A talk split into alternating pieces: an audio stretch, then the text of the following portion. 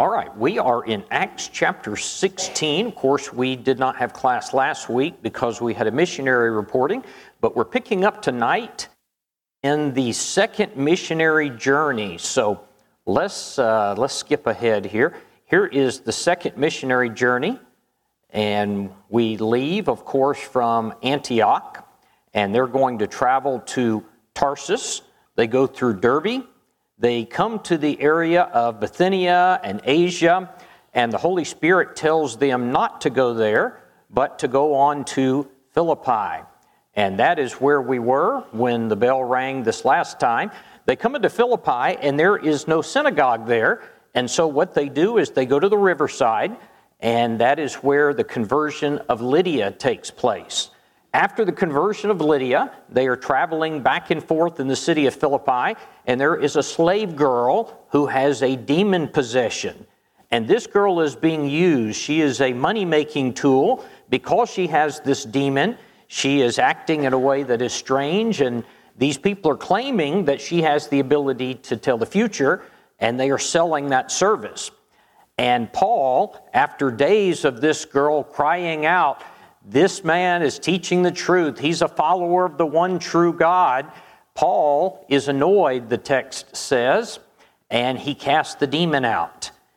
These men saw that their means of money making was taken away, and they are very, very aggravated about that. And so they grab Paul and Silas and his companions and they drag him to the authorities, to the magistrates. And they can't just say, well, this man's cast out a demon and he's taken away our means of making money. So, what they said is, these men are troublemakers. They are teaching things that are not lawful for us as Romans, and it seems that it caused quite the scene.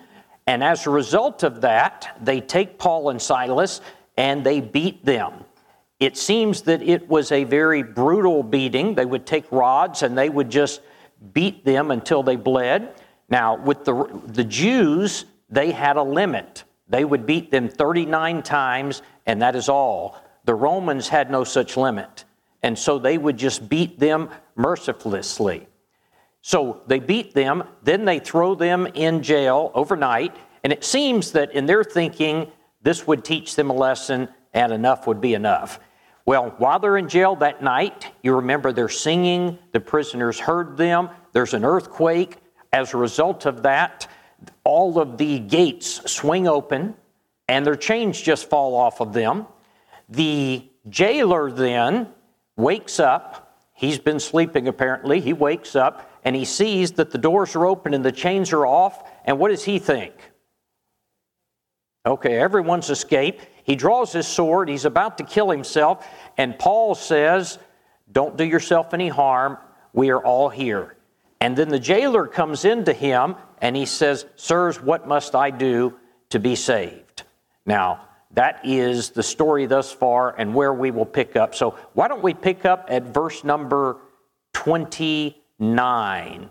And let's see, uh, David's going to read for us, right? Okay, Acts 16 29.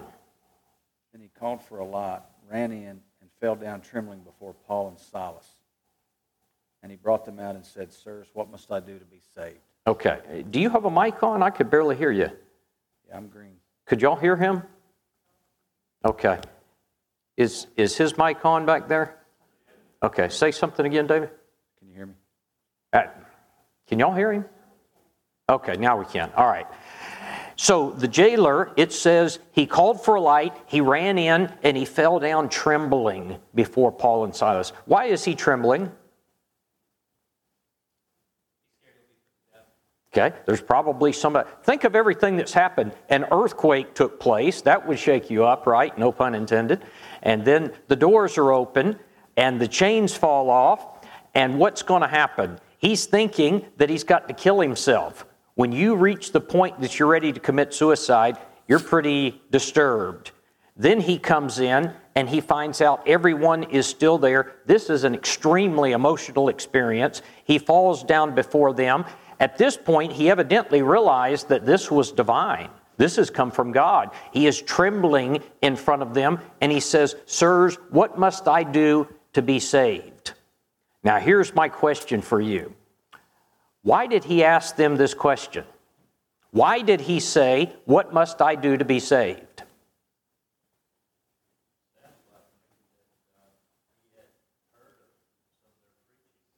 Oh, okay. It would seem to indicate that, that he knew something about salvation. Now, this man is a heathen. He is in a city that is new to Christianity.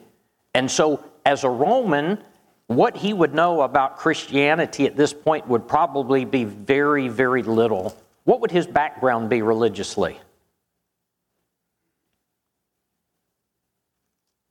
It's going to be some sort of false religion, some sort of heathen god, uh, some sort of idol, something of that nature.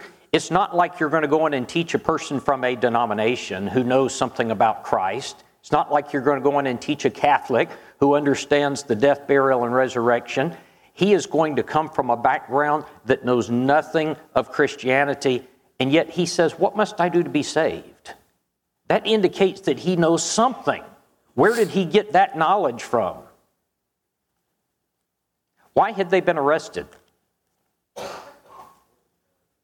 What's that?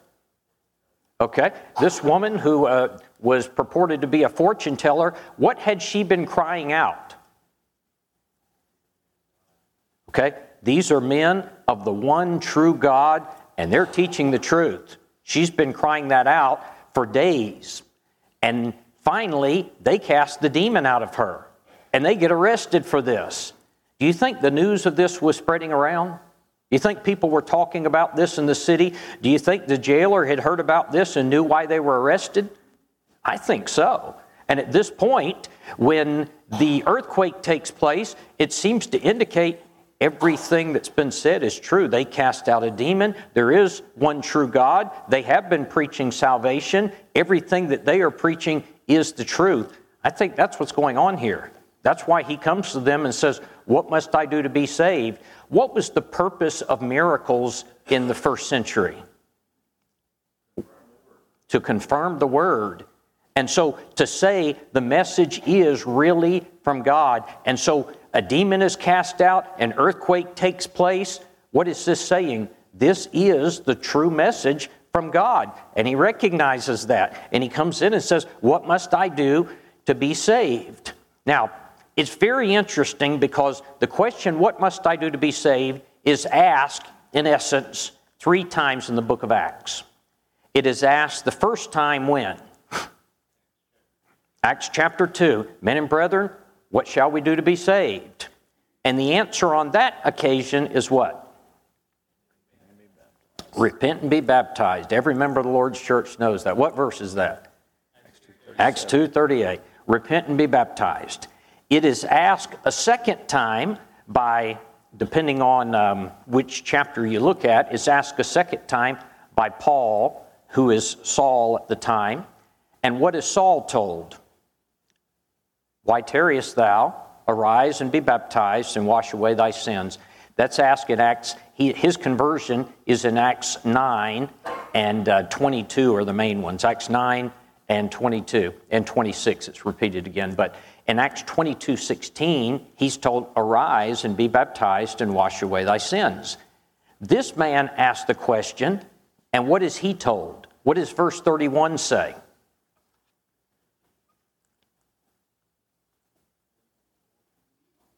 Believe on the Lord with all thy house, and thou shalt be saved. Why is this question asked three different times and it's given three different answers? Does that seem strange? Okay, because each person's at a different stage. You know, at the end of almost every sermon, I always teach the plan of salvation is to hear, believe, repent, confess, and be baptized.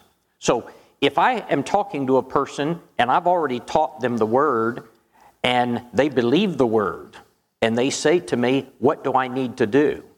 I'm not going to say, Well, you need to hear the word and believe it because they've already done that. So I'm going to pick up and I'm going to tell them where they are at that point. What if you've got a person who has heard and believed and repented and confessed and they say, Look, I've changed my mind. I want to live right. I believe Jesus Christ is the Son of God. What do I need to do? What would you tell that person? You need to be baptized.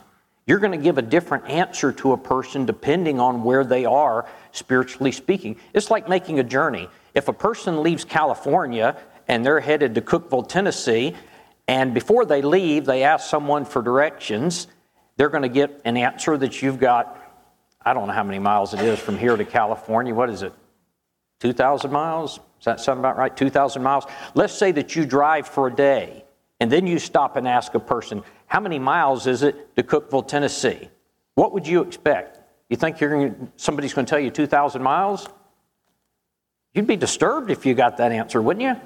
Why? Because you're at a different point in the journey, you're going to get a different answer. You drive another day, what are you going to get? Hopefully, you're going to get a different answer. And so, it's not a strange thing that people in different places are going to get a different answer to this question. So this man asked, What must I do to be saved? And he is told, Believe on the Lord Jesus Christ, and you will be saved. Why was he told to believe?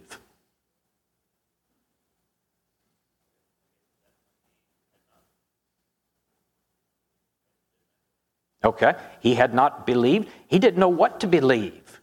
This man comes from a heathen background. He would have believed in false gods and so the whole process, he sees a miracle. He recognizes the message they're teaching is the truth, but I don't know anything about it. And so he goes to them and he falls down and says, What do I need to do? And they said, You need to believe on Jesus Christ, as opposed to what? The temple of Diana, the heathen gods, whatever it is. In essence, he's being told, You need to receive the religion of Jesus Christ. That is, uh, as opposed to the things that you have been following. And so they start him at the very beginning, right? Because that's where he is. He's the man who's in California and he's told you've got 2,000 miles to go. You've got to believe. Now, this is probably the most popular verse that is used to teach faith only. People will go to this verse and they will say, The Philippian jailer asked the question, What must I do to be saved? And he was told, believe and you will be saved. And I have had this discussion with people, and they will say, Look, it says believe and you will be saved. And that's what he did. And so I believe the Lord. He didn't say that he had to do anything else. I believe what the Bible says. What do you say to that? Okay, a few verses later, he, he does some more, but the response, and if you've ever, this is a very important discussion because this comes down to converting people and what the Bible actually says a person must do to be saved. I've had this discussion with people about Acts 16, and what they will say is, well, he, he did do some other things, but they weren't necessary to be saved because he was told, believe and you will be saved. That's all that was required for him to be saved was to believe. That's all he said. It is true he did some other things and he was taught other things, but those weren't necessary for salvation.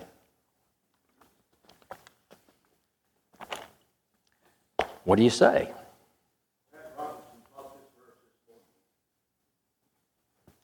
Who did?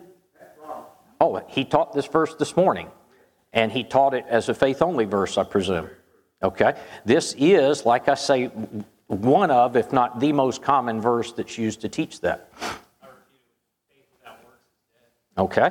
Faith without works is dead. You go to James chapter 2, and you could discuss that.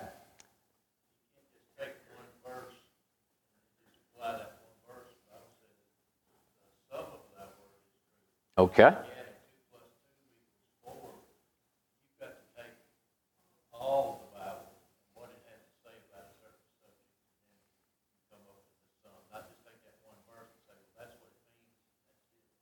Okay.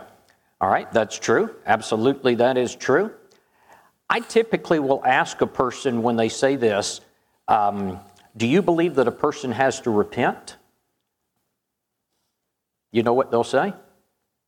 Every person I have ever asked that will say, Well, yeah, you've got to repent. And I'll say, Well, this verse doesn't mention that. Well, they'll say, well, that, that's implied. That's included. When you say that you've got to believe, that's part of it. And I'll say, do you believe that you have to confess Christ? Romans 10, 9 and 10.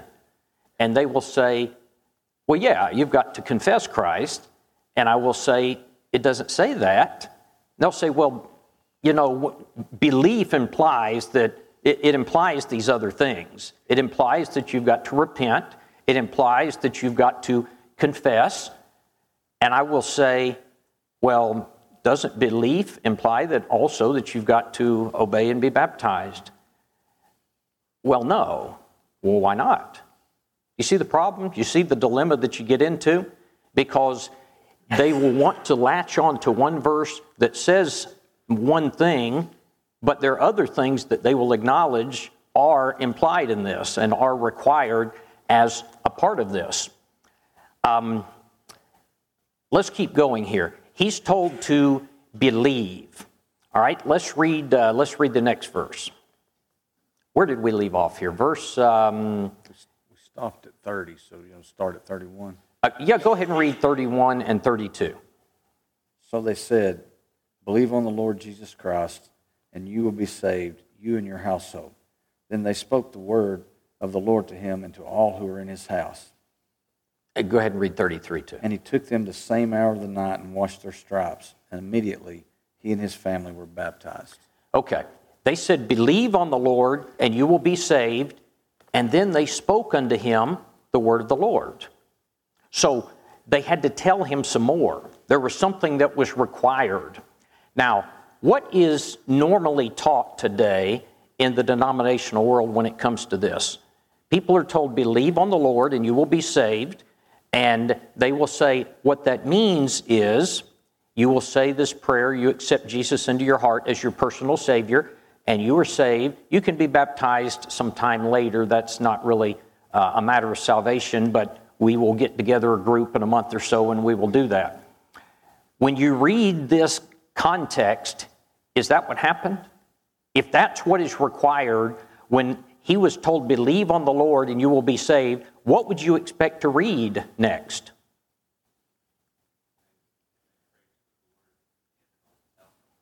You would expect to read something like that that he prayed to the Lord and accepted Jesus into his heart. You would expect to see a sinner's prayer, and then it says that he was saved. You would expect something like that, but you don't find anything like that. What you see is they spoke unto him the word of the Lord, and immediately he was baptized. Now, here's my question Where did he get the idea that he needed to be baptized? When they spoke unto him the word of the Lord. So they said, you need to um, believe on Jesus Christ. Believe what? So they told him, and immediately he was baptized. So when they spoke unto him the word of the Lord, that's when they explained to him what it was he needed to believe. And the very next thing we read is immediately he was baptized. Why did he do that? Why did he conclude that? Because they told him to believe, and they told him what to believe, and immediately he did it. We don't read anything about him accepting Jesus into his heart. What we see is they taught him, and then we see what he did. Uh, Justin, did you have a comment?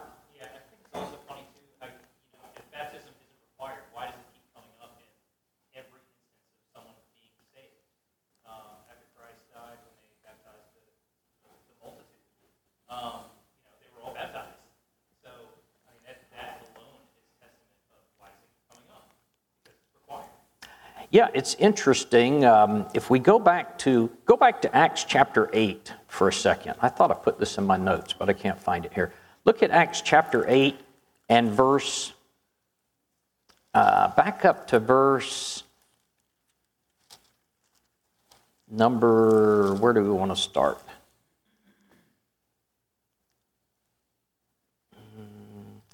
Verse 5. Then Philip went down to the city of Samaria and he preached Christ unto them. Now, what would that mean? He goes and he preached Christ unto them. Just keep that in your mind. What was the equivalent in Acts 16? When he preached to the Philippian jailer, what's the equivalent statement? Okay, he preached God's word. Philip preached Christ unto them, and the Philippian jailer, they taught unto him the word of the Lord. Would you agree those are the same thing? Sure. After they taught the word of the Lord to him, immediately he was baptized. All right? Look uh, here in Acts chapter 8. Verse 5 Then Philip went down to the city of Samaria and preached Christ unto them. Now look at verse number 12. But when they believed Philip, as he preached the things concerning the kingdom of God in the name of Jesus Christ, both men and women were baptized. So he preaches Christ, and they were baptized. Why? When they believed. He preached Christ, they believed it, and they were baptized. All right, let's keep going. Look in Acts chapter 8. Stay in Acts chapter 8 and go down to the Ethiopian eunuch. And look at verse number 34. So the eunuch answered Philip and said, I ask you, of whom does this prophet say? Who, who, of whom does he say this? Of himself or some other man? Then Philip opened his mouth and beginning at the same scripture, preached unto him Jesus. Now I want you to notice three parallel statements. Philip goes down and he preaches Christ. They believed and they were baptized. Why, do, why were they baptized? Because they believed what he said. What he taught them resulted in them being baptized. This says, Then Philip, beginning at the same scripture, preached unto him Jesus. Now, as they came down the road, they came to a certain water, and the eunuch said, See, here is water. What hinders me from being baptized? Then we look at the Philippian jailer, and they said, You got to believe. Then they taught unto him the word of the Lord, and immediately he was baptized. Do you see a pattern in the book of Acts that's always consistent? We are told they taught them the word of the Lord. They said, You've got to believe what we're teaching, and immediately that resulted in baptism. Why? Apparently, whatever it was that they taught required baptism. All right, any comments? Uh huh.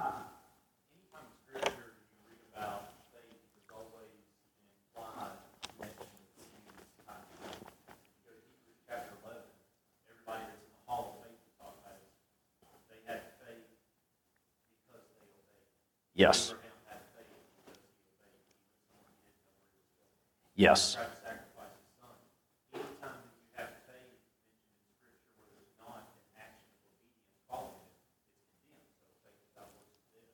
That's exactly right.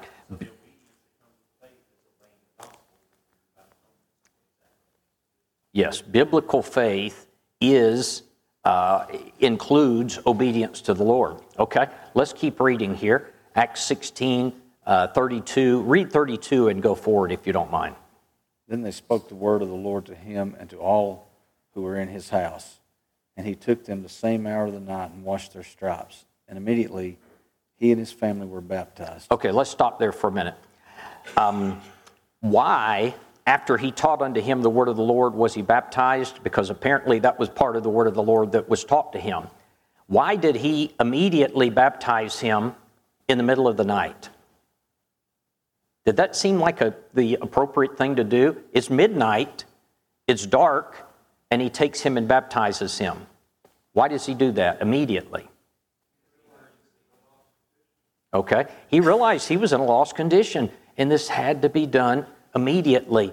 This is something that uh, I try to stress to people is that if baptism is for the remission of sins, like it's taught in Acts 2:38, then you need to do this.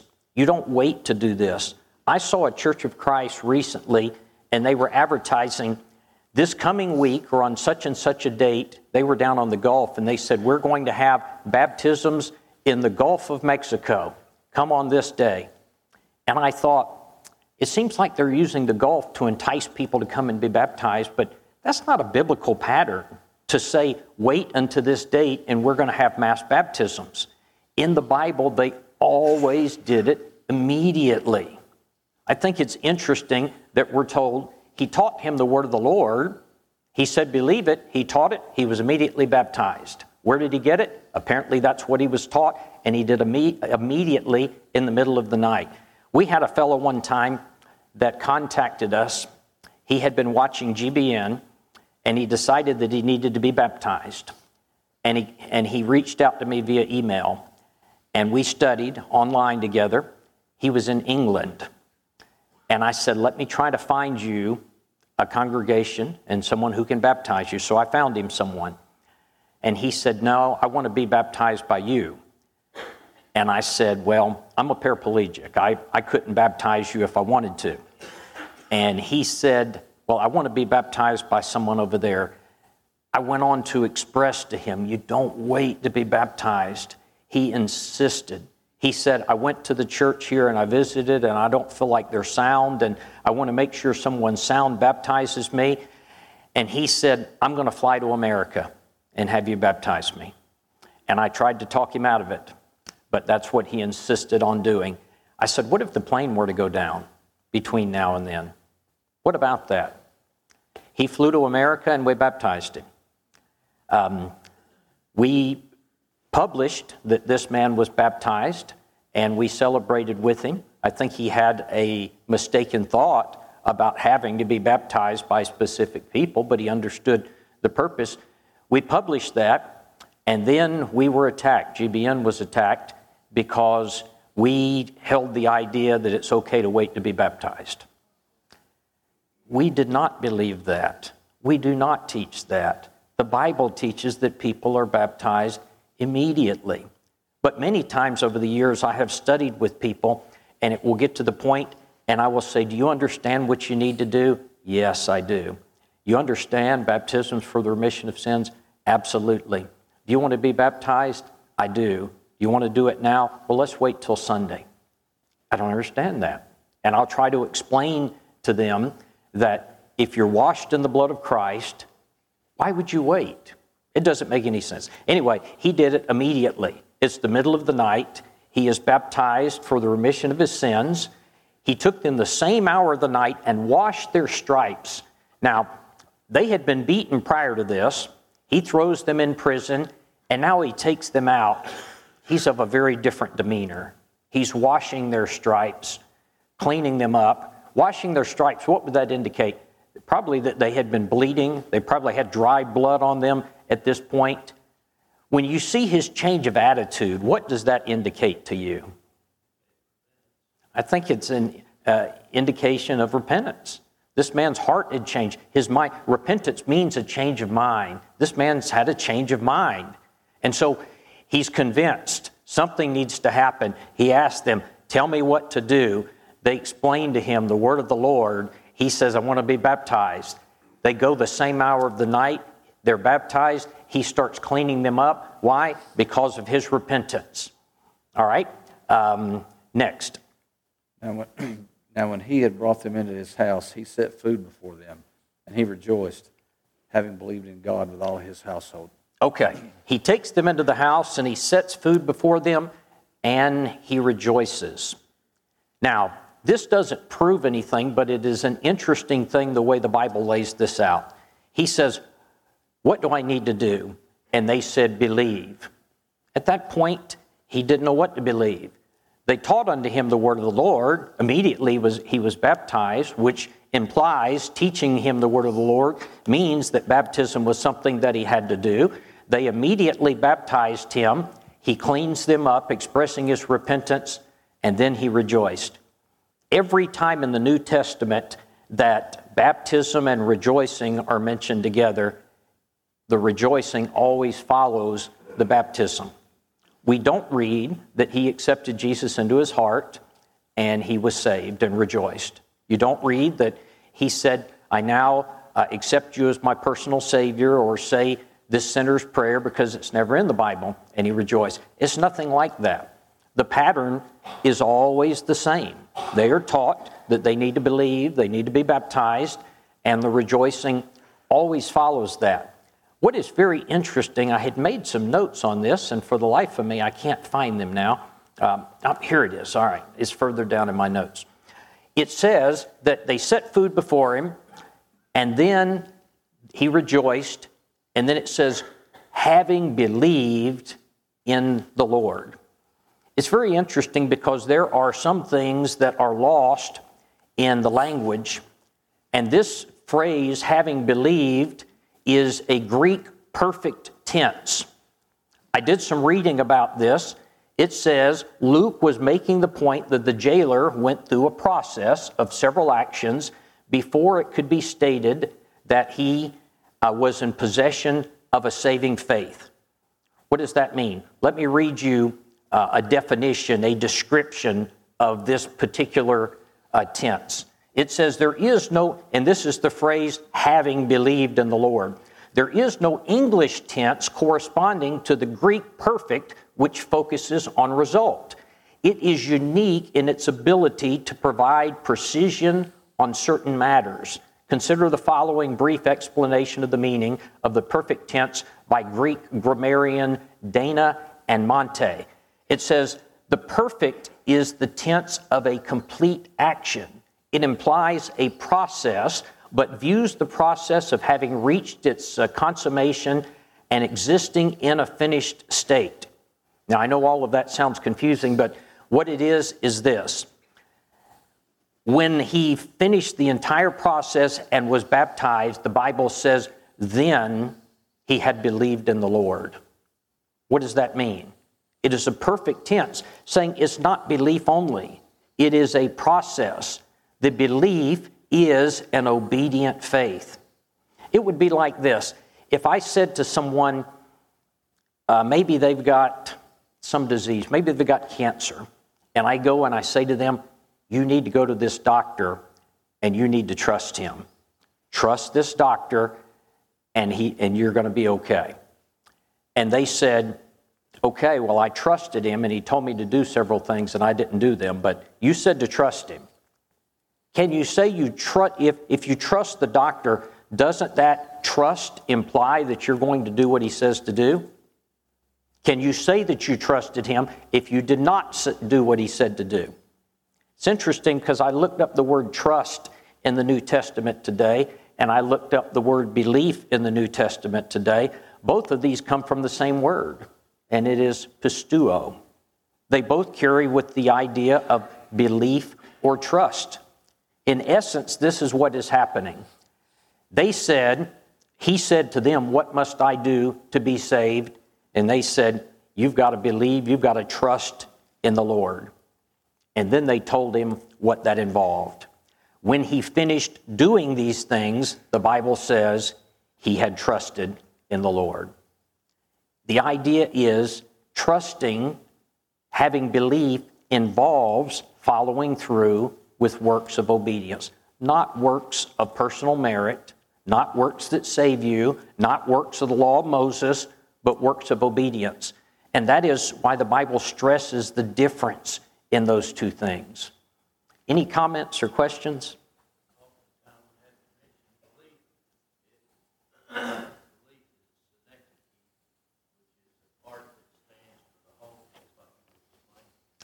Yeah, that's true. Um, it's a part standing for the whole. And why is it that belief is often the thing that is stated? Because it's the first one, it's the very first thing. And faith, that is an obedient faith, all faith in the Bible that is real faith has to be obedient faith. And so to say we are saved by faith, that involves all of these other things. Does this make sense? Questions or comments? Okay, let's go to the next verse then. And when it was day, the magistrates sent the officer, saying, Let those men go. Okay, the next morning, the official said, Let the men go. We've made the point. Uh, they've been beaten. They're going to go on about their business. And I think that was the final bell. But what's going to happen is Paul is going to say to them, um, they, We're not just going to leave here because we're Roman citizens. And they beat us and threw us in prison, and we didn't get a trial, and so this is not acceptable. They have to come themselves and tell us to go. When the men find out they are Roman citizens, they are scared to death. It made me think about some police officers today who might do something illegal, and then they find out the whole thing was on camera. They're scared to death. Oh man, we did something illegal, and we are nailed, and we are in big trouble. And that's what's happening with these guys now. They are scared because they beat Roman citizens. All right, we'll pick up there next week. Thanks.